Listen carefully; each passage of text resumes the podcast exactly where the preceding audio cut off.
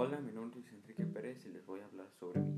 Primeramente yo nací en Guadalajara, Jalisco en el año 2004 y pasé 15 años en la hermosa ciudad de Guadalajara, donde soy pues, donde hice buenas amistades y viví experiencias inolvidables.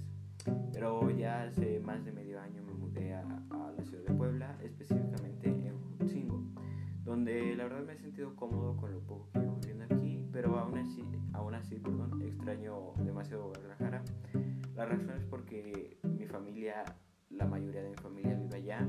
Y literal fue empezar de cero con nuevas amistades, nueva escuela y pues lo típico, ¿no?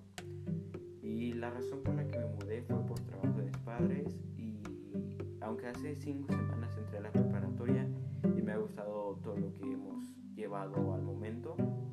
Y aunque claro con las clases